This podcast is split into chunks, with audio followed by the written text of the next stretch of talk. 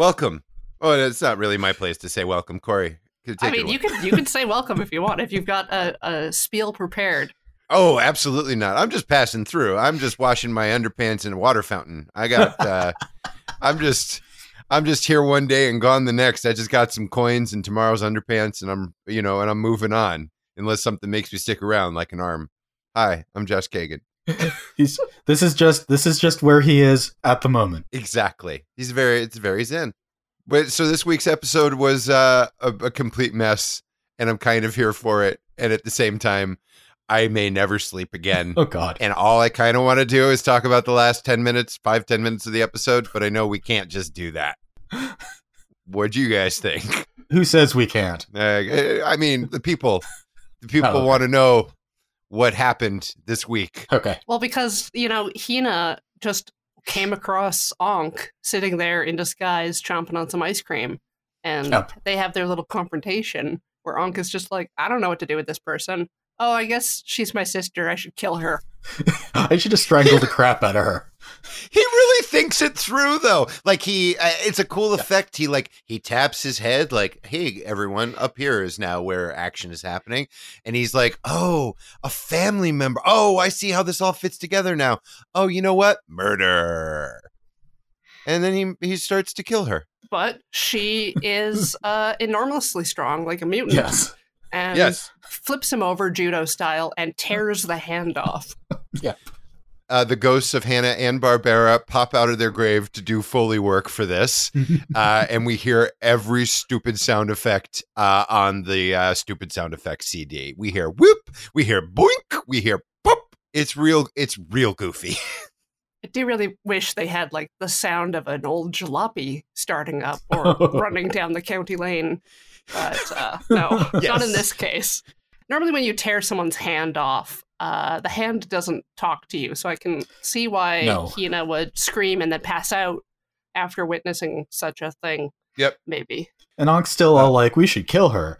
And Eiji's like, or, counterpoint, I could drop this belt into the ocean and you'd never get any medals ever again. My note here was that everybody needs to work on their negotiation skills. This is the stupidest impasse I have ever seen, because he's just a flying arm. He's like, oh no, you dropped in the, I guess I'll just fly down and get it because I'm an arm. I don't need to breathe underwater or anything. I'm a magic, like, but no, Ankh is just like, oh, you got me here. Checkmate, my friend. Maybe he's just like, that seems like a lot of work for, when I could, maybe I'll just kill her next time he turns his back. I mean, he does seem pretty peeved the rest of the episode, and he is like really trying to like show that he's in charge for the rest of the app. He's not pleased by this. I will say, in a very uneven episode, this is some of Ankh's best arm acting. When Hobo Underpants Man is like, I'm just going to drop it in the ocean. You actually see, like, there's no face, but you see the look, just sort of like, okay.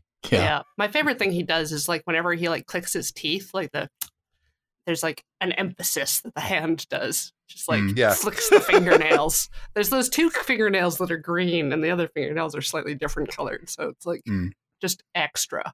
I also like how Eiji totally like oversells his like, oh no, I'm gonna drop it. And as soon as Ankh is like, don't, he's like, all right, do what I say. Mm-hmm. Just like turns on a dime. It's nice. Yeah, you got the sense that he the actor thought that was going to be whatever the Japanese equivalent of the Emmy, like when it comes time, like and the nominee for Best Actor, and that is the scene that they will play. So Ankh caves to Eiji's demands, and Eiji remembers the photo that he was texted from Hina in front of Couscouserie, Couscousier, Couscous. I'm going to call it Couscous. That's I've been calling it CC in my notes. Delicious CC lemon. Mm. Mm. And then we cut to a bunch of people staring at something, going, "What is that? A movie? We're doing a TV." Hey, wait a minute. Are we on? Wait, check. Are we on Kamen Rider OOO? What happened? And it's because our old buddy the Greeds are just hanging out in an underpass, yelling at each other. And I think the reason why everybody's so freaked out is because they're not there with their color swatches. Oh, yeah. Yeah. Yeah. Like, I feel like if people are like, oh, wait, no, that's just well, nobody with such awesome tapestries could be evil. This probably checks out. There's also like 15 police just all crowded around the entrance to this underpass. Oh, yeah. Yeah. It's a pretty big response. On one hand, yes, they are monsters. On the other hand, they're just standing there, not really doing much of anything, just having a conversation. Until the elephant man stretches out his long CG trunk and drags a car like 20 feet. Yeah. And then jumps on it and smashes it. Yes. And then he gets tired because that was a lot of work. Oh, yeah. I got tired just watching it. He also gets shot a bunch. Like, that makes me tired. Oh, yes. Yeah, that's true. I need to lie down after I've been shot. He needs some cell medals. He needs his friend, the blue greed, whose name is apparently Mizuru, to give him some cell medals and perk him up. I thought that was real nice of Mizuru. You hadn't seen the greed really regarding each other with any affection up until this point. So I mean, it was nice to see. And everybody gets little character moments. Like, I kind of expected them the way that they've been progressing. Like, oh, you feel tired? Well, guess what? Go fuck yourself. We'll turn you into metals, and then we'll be even stronger. But they were real nice. It was like, hey, thanks. It warmed my heart. How did you two feel? I hope you enjoy hearing the gray greed whine Mizuru, because it happens about 1,000 times over the course of the series. Can't wait. Well, because she's a sugar mama. She is full of cell medals, and that's what he needs just to get by. He just needs his fix, you know? She's got him over a barrel. Yeah. Also, he appears to have the rough intelligence of a 5-year-old. I mean, I don't think any of the greed are joining Mensa anytime soon. Ankh actually seems to be the sharpest out of all of them, and but he's just an arm. And he's a ain't it always the way jerk. Yes. He's not a good I mean, look, they're all evil, but Ankh at least seems to be at least have, you know, the cognitive reasoning of like a pissy emo 18-year-old. Okay. True. I'll accept that. So then the yellow greed pops up and just like blows everybody away. Just kills like some sort of 10 policemen with a hurricane. Murders everybody. We're not pretending that this is the kind of show where like everybody gets blown backwards, but then they stand up and they're like, no, we're fine. Like those people were assuredly murdered, right? We saw them go up and we didn't see them come down. Murdered. Like, yeah. There's a lot of implied murder. A gentle murder. Definitely. Oh, extra murder points to that one poor schmuck. That the greed just picked up by the neck and shoved into a concrete wall so hard that the concrete broke. I thought to myself, that man's been murdered. I've witnessed a particularly brutal murder. I feel like I'm like getting shot, Corey. You don't sleep that off. The other possibility, which would be borne out by my experience, is that in live action Japanese media, concrete is surprisingly fragile, as are buildings, and you can pretty much smash like a baby bird into one of them and it'll shatter. And the baby bird's probably okay. The baby bird shatters, yes. that would be weird. So it's a commentary on Japan's infrastructure issues is what you're saying. Absolutely. It's problems with civic planning, contractors that maybe are saving some money for themselves and just making underpasses out of like egg cartons and things. Breadsticks and napkins. Top ramen, uncooked blocks of top ramen. Speaking of snacks. Oh, yes. Yeah. There we go. Yeah, well, good segue. Snacks. Well, one of the greeds, I have not committed them to memory. It'll happen eventually. One of them is just like, well, it's my turn to go put a coin in someone's head. And, but I wonder who. And then we meet Mr. Overalls. I referred to him as Mr. Creosote in my notes. That's incredible. Fun fact: I don't think Kamen Rider OOO is going to win any body positivity awards. No, I think it is real safe to say that they drew a line in the sand, filled it with gravy, and said, "We're not crazy about fat people." Especially this guy. Especially Mr. Over fucking Fat Chucky from Child's Play, Francis from Pee-wee's Big Adventure, whatever you want to call him. This guy likes food. There is an adult man sitting at a table just packing away food and commenting on every bite that he makes. My note said he is eating a whole restaurant. It's terrifying. And everybody's just staring at him. And he's just there's all these plates. So many plates. He's dressed like a giant 5-year-old. It's terrifying. But get used to this guy's face, because we're going to see a lot of him in this episode. And then, and not to give anything away, the scenes from next week at the end, we still have to put up with this motherfucker. And I'm not here for it. Anyway, this guy's eating a lot of food. Somebody say something. Well, the show gets tired of that. Yeah. And ska. 1, 2, 3. We're super sorry about the fat guy. So, and at post credits. So this is hilarious because it actually ties into something that we talked about yesterday on Ghost Watch, which is Eiji is backpack carrying Hina unconscious into Couscouserie, which Corey yesterday swore to me was not possible. I don't understand how it works. Like, giving someone a piggyback ride is hard enough, but if their top end isn't involved, it's just like... She's just draped on his back. It's great. It's called acting, Adam. You know what? You told me yesterday that this would not work, and here I see photographic evidence that it's clearly feasible. So couscous is all done up like India. Right. So farewell to the pirate situation, I guess. Is she sort of like Annie Potts from Pretty in Pink, if that's not too ancient of a reference for the room? Just is every week, she's like, this week I'm a pirate. This week we're going the full colonialism and appropriating the culture of India. Next week, Italiano. Like, is that basically what we're getting here? Yeah. There's a lot of colonialism. Dope. That said, I kind of love her. Oh, yeah. I mean,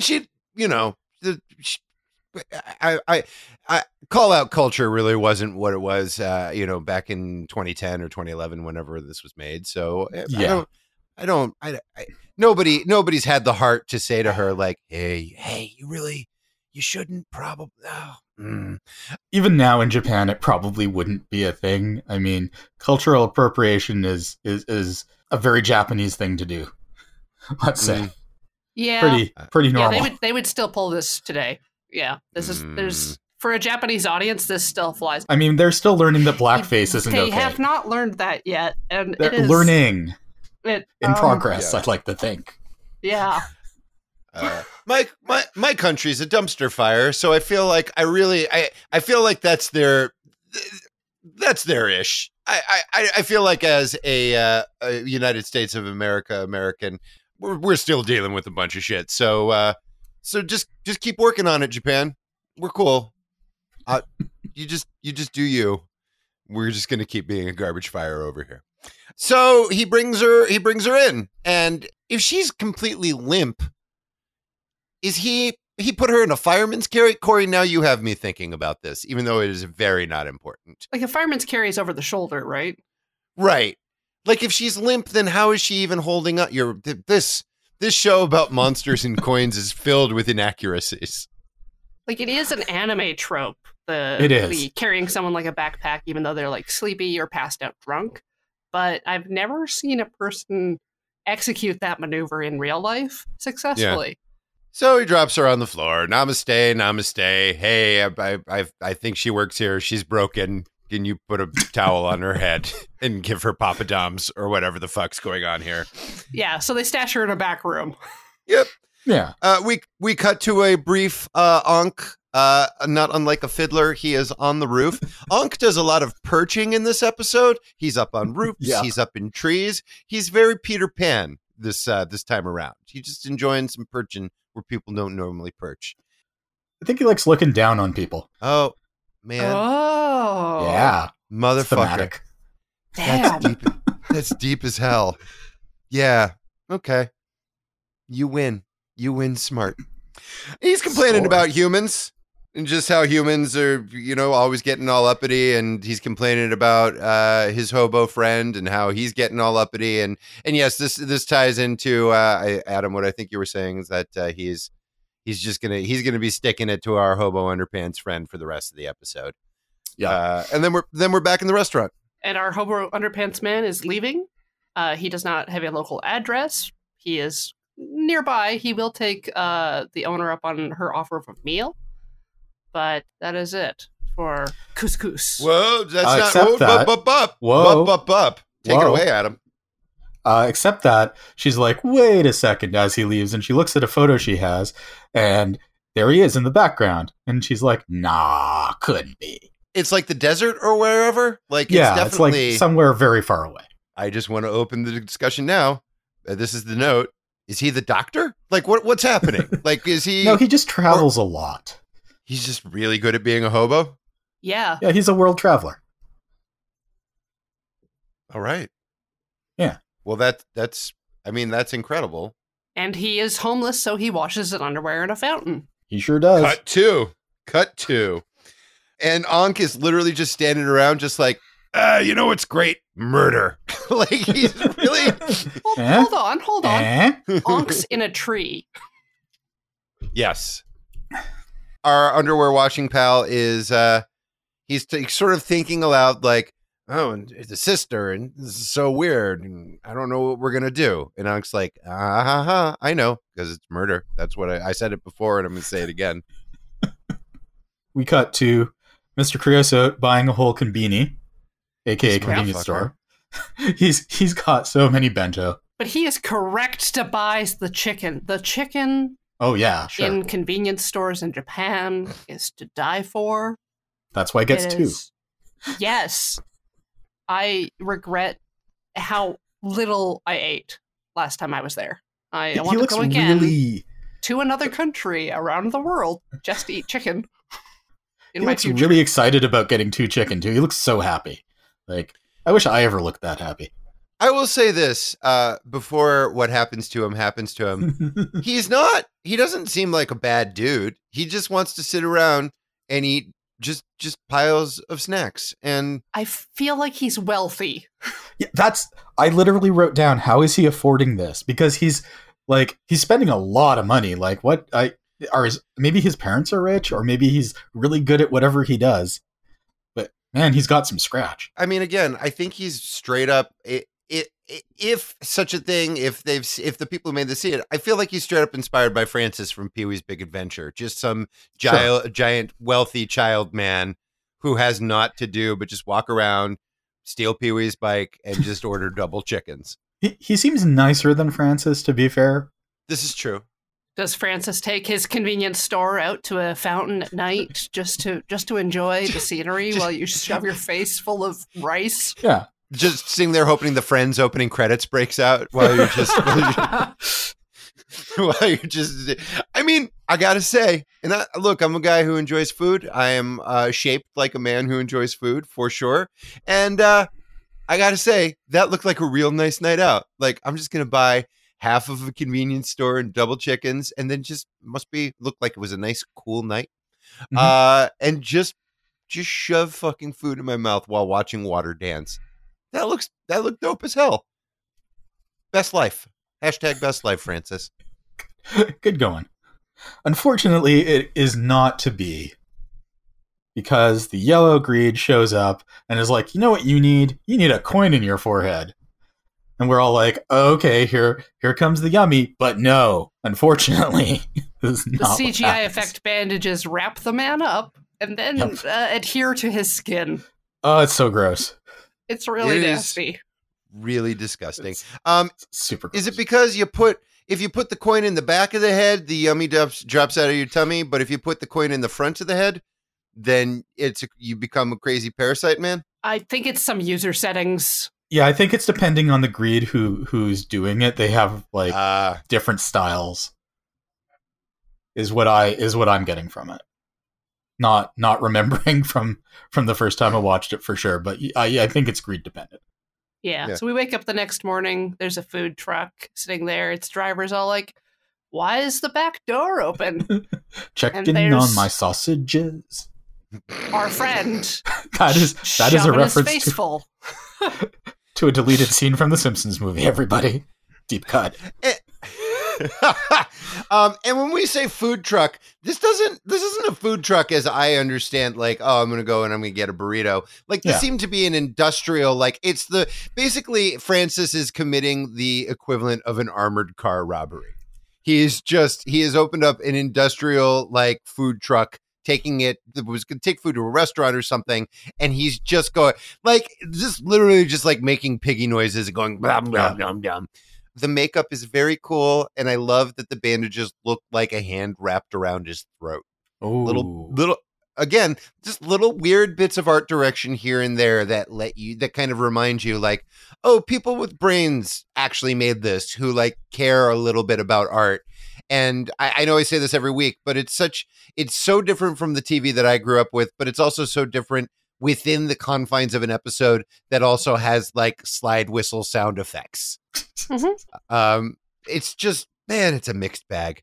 And a super strong large man that can just throw a man into a bunch of cardboard boxes. That guy's probably alive. For now. Ankh's metal sense is tingling again. So smells metals.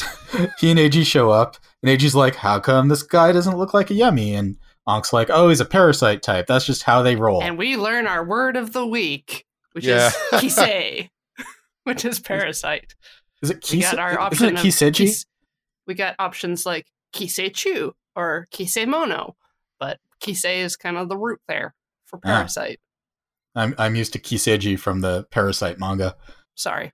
Ankh, as usual, wants to fatten the guy up so that he has more medals, and Eiji's having none of it, and transforms and tries to fight him, but he can't because he's human, and he feels bad about beating him up. Right, and Ankh's just like, cut him open, dude.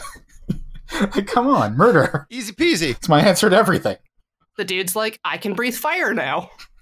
It's not even fire. It's like these weird, like, energy balls that are, like, sort of Mario spiky. Plumber style energy balls from his mouth. He has a man wearing overalls. He vomits fireballs. Yeah. Yep. Ooh. Yep. I just assumed that was a rip in case of acid reflux. Oh yeah. Like, we need to get this dude some Tums and maybe just, like, you know, a bromo seltzer or something. Let him sit down, let it work it out of his system. My favorite line from this episode, and again, perhaps it is lost in translation as I am a scrub who barely speaks English, so I am beholden only to the subtitles. Hey, get out of that person.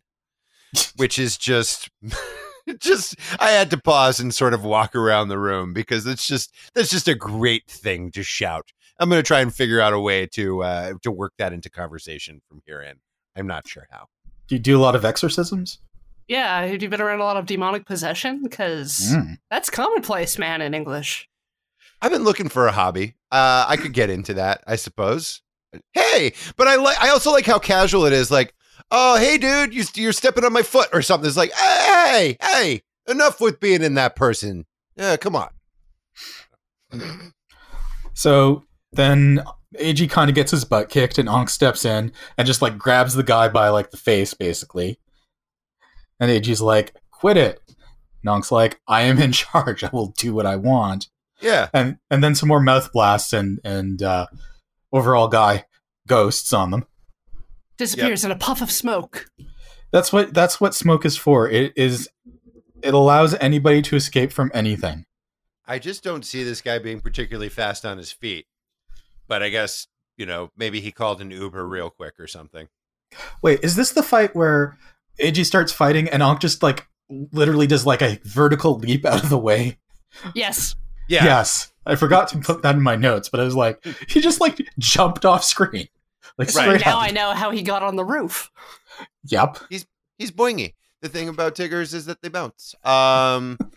Yeah, he's just like, my name's Paul, and this is between y'all. I'm just going to watch this from a vantage point. But Francis ghosts, but don't worry. We got Shintaro, we got He-Vision and Jack. Shows up on his motorcycle, turns it into a vending machine. And Eiji's like, oh, right, I can use a motorcycle. And he transforms it into a motorcycle. And the dude's like, no, use the hawk cans, you idiot. And Ankh is like, don't waste medals, you jerk. And he's like, I want my medal back. This is bullshit. And biker guy's like, nope. Once you paid your money, it's ours. Couldn't Shintaro have just shown up on his motorcycle with a single can of hawk? Oh, for sure. Oh yeah, but that's gotta have a cup holder on it somewhere, right? Oh, he probably has like a whole stash in his pocket. He just ain't sharing. Kougami gotta get those medals, yo. Oh, so true. He does, yo.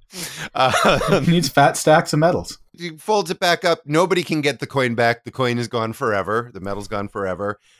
He opens up a frosty can of Murder Hawk and tells it to go find that parasite, Francis, Mr. Overall's creosote. Meanwhile, Ankh and Goto are having a dick measuring contest. It's like, you've been asleep for 800 years, so shut up. I've got a gun. Now what you gonna do, hand?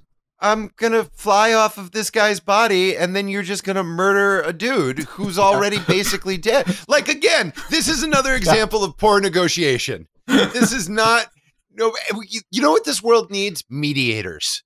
We just need a couple of people who are just even-handed and can listen to both sides. Because I don't understand, unless it's like, and you two would know better than I, who knows nothing. Is this like, does he have like a special greed killing gun or something? Is that just like a, probably not. It's just a gun. It looks like a regular gun, but I mean, they do have rare and badass in Japan. That's true. They do have Eiji the negotiator, who's like, you guys, stop it. He gets in the way. Yeah. Yeah. Eiji's super good at getting in the way. So Goto's like, peace, takes off.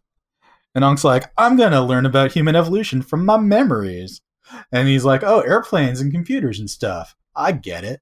Meanwhile, at Kougami, Satonaka has the best frickin' nails. Oh my god, they are so sweet. He's got little stripes on them. So good. She's hella bad at making coin stacks. True. Look, you can't. Well, maybe she didn't want to fuck up her manny. Like, maybe she just had it done and she didn't, you know, like, she wants to stack coins, but she doesn't, you know. She's only doing it for the symbolism because Kougami's talking about balance that they've achieved.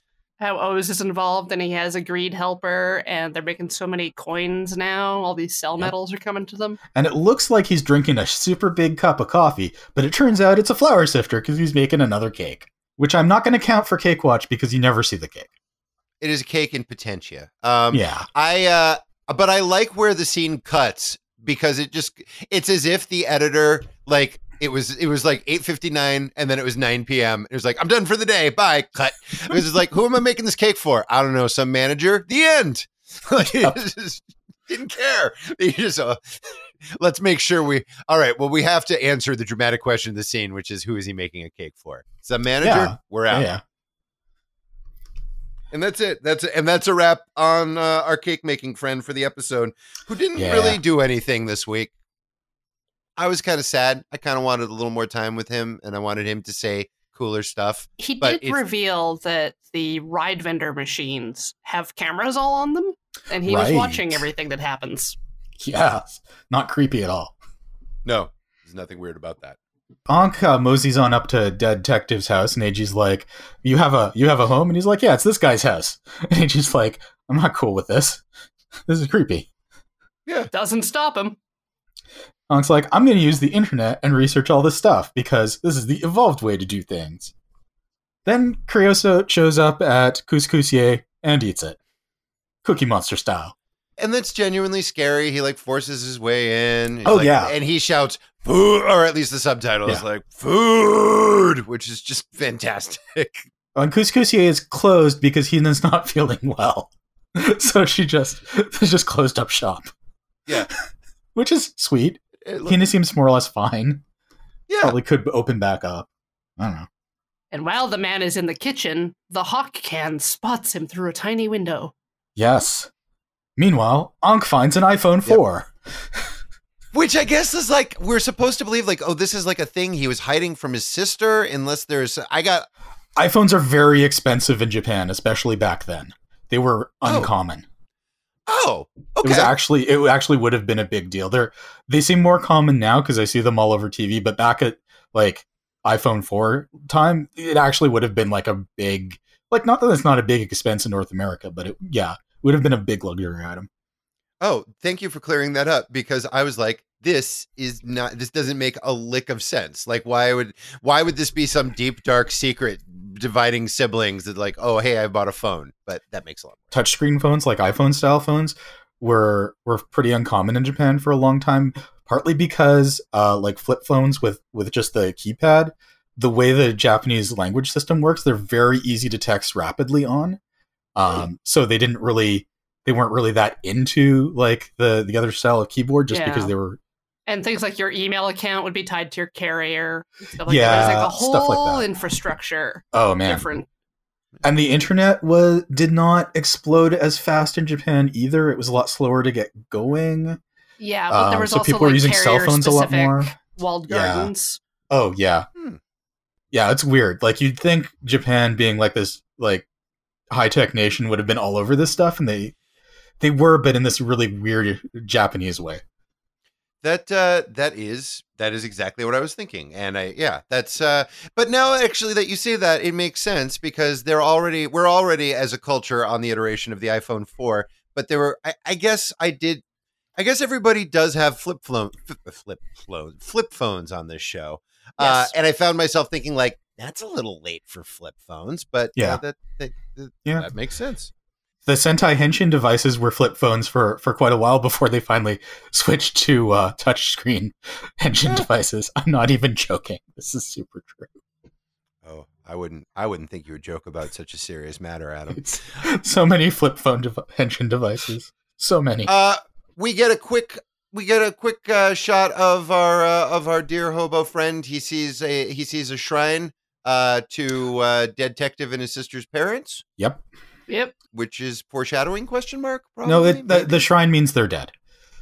Oh, okay. Yeah. And it means that he realizes the connection the sister has to the brother. It's like, because they're all they have. The only surviving family. Yes. Right. Yeah. And he feels bad.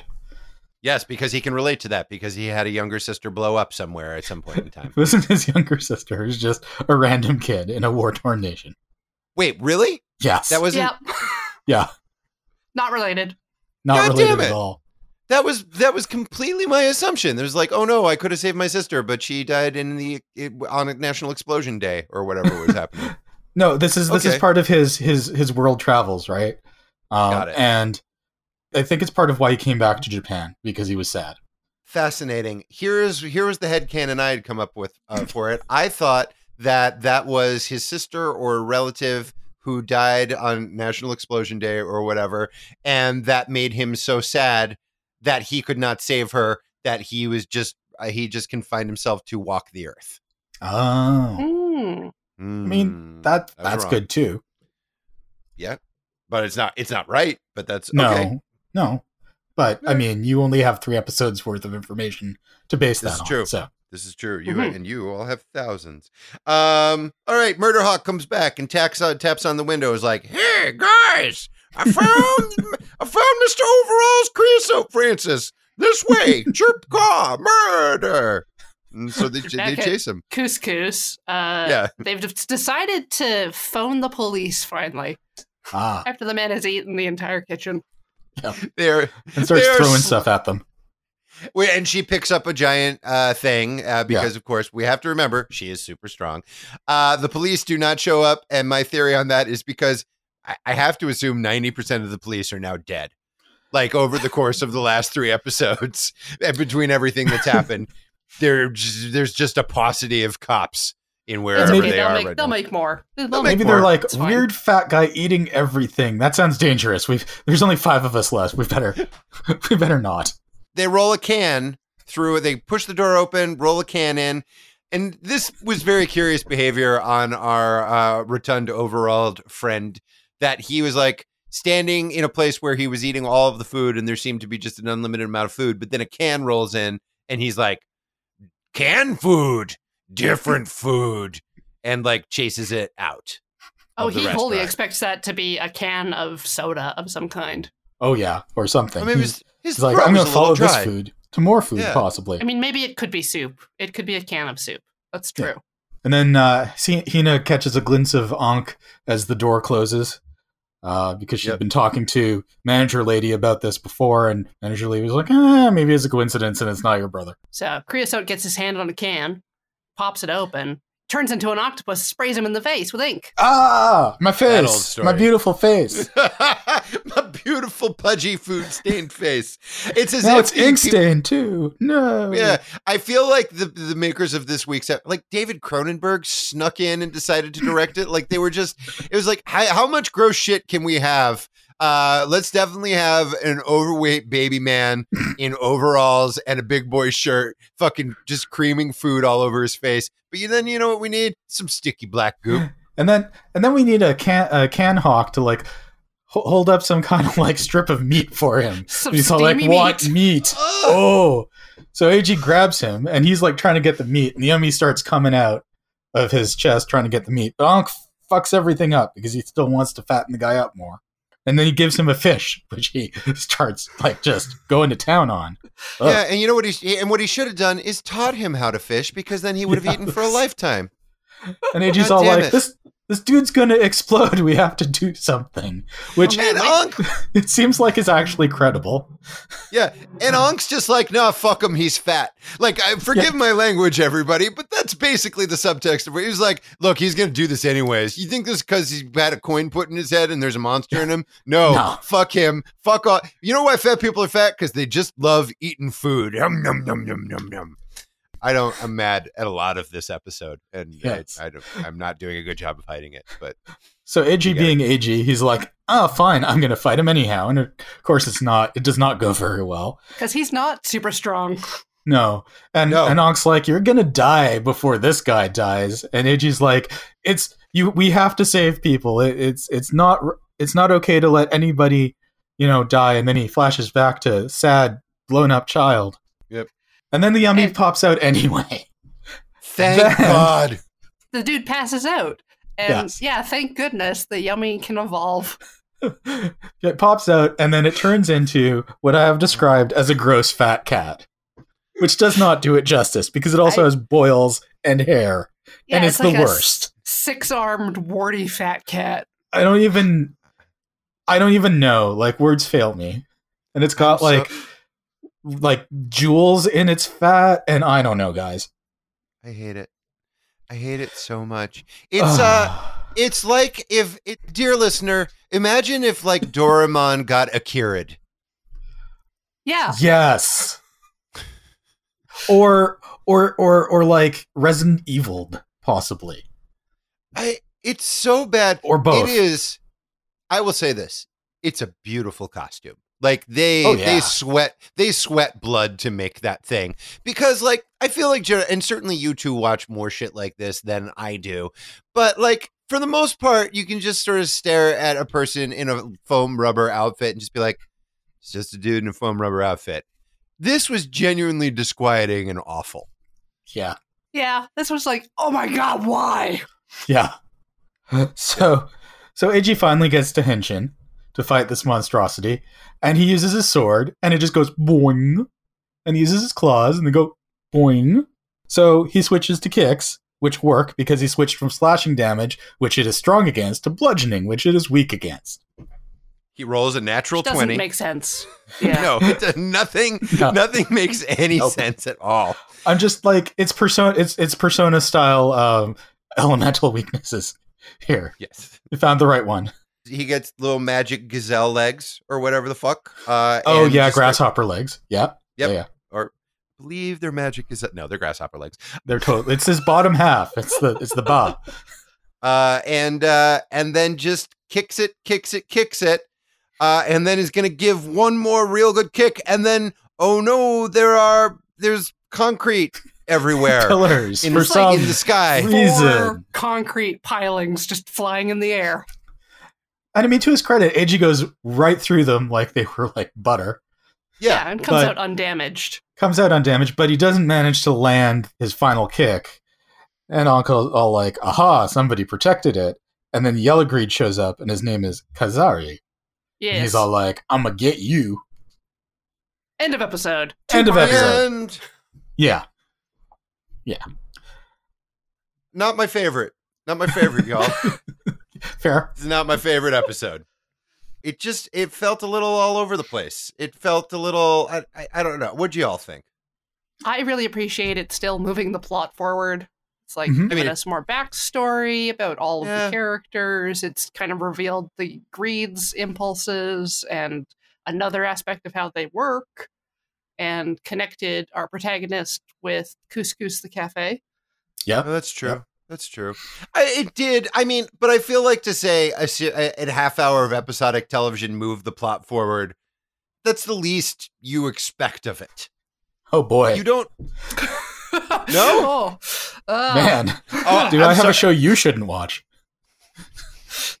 Is it Super Milk Chan? Like what? No, I mean, I understand that they're different, but it's just like, yes, it did that. It moved the plot forward, but I don't think it did any. I don't know. You know what?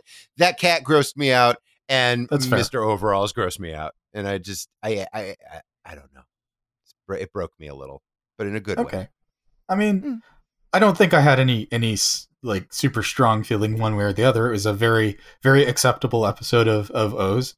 Got to see all my favorites. Got to see Satonaka's cool nails. I feel good about it.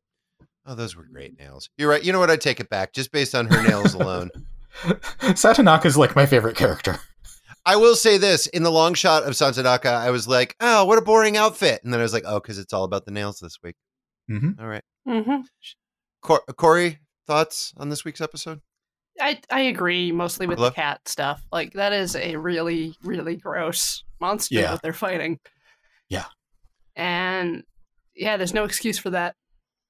And it is destroyed or it's not destroyed. It's still around. Yep. It's still around. Mr. Overalls is still around because we see him in scenes from next week's episode. Yeah, you can more or less in this show expect the monster of the week to last two episodes, I think.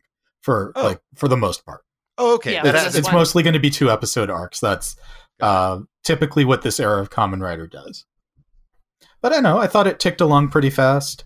I wasn't watching the clock or anything. It was good. I like, and you know, I mean, the cat's gross, but I kind of like the, like you said, they put a lot of work into it. Like it's intentionally like disgusting, and they did a good job of it. You're right. You know what? It's also differently disgusting than I would expect from a glutton. Yeah, yes. It's not a pig for one thing. This is true. You know what? Hey, this episode of Kamen Rider OOO, I take it back. I'm sorry, I was being judgy, but you have to be nicer to fat people because we're just like everybody else. We put on our overalls one leg at a time. We buy hundreds of bags of chicken and go sit in front of a fountain, and that's all we want to do. Come on. We have trouble tying our shoes because our fat guts get in the way when we're bending over, and we almost pass out. That's not true. That part's not true. Don't listen. That happens to me.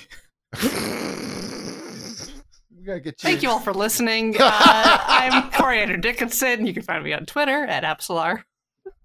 I'm Josh A. Kagan. You can find me at Josh A. Kagan on the Instagrams. I'm Adam Wasserman. You can find me on Twitter at GoldSarcasmium and on Mastodon at goldsarcasmium.octodon.social. Rolls right off the tongue. Mastodon.social, which I said last time, which was wrong. Not that it really matters because it's pretty much the same content anyway, but you know, fill your booth. Stay ghosty. I'm also on Instagram at GoldSarcasmium if you care. I don't even know if I'm posting anything there. I'm everywhere. I am the knight. Yes. Yeah. All right. Well, all right. Bye. Goodbye. Bye. Bye.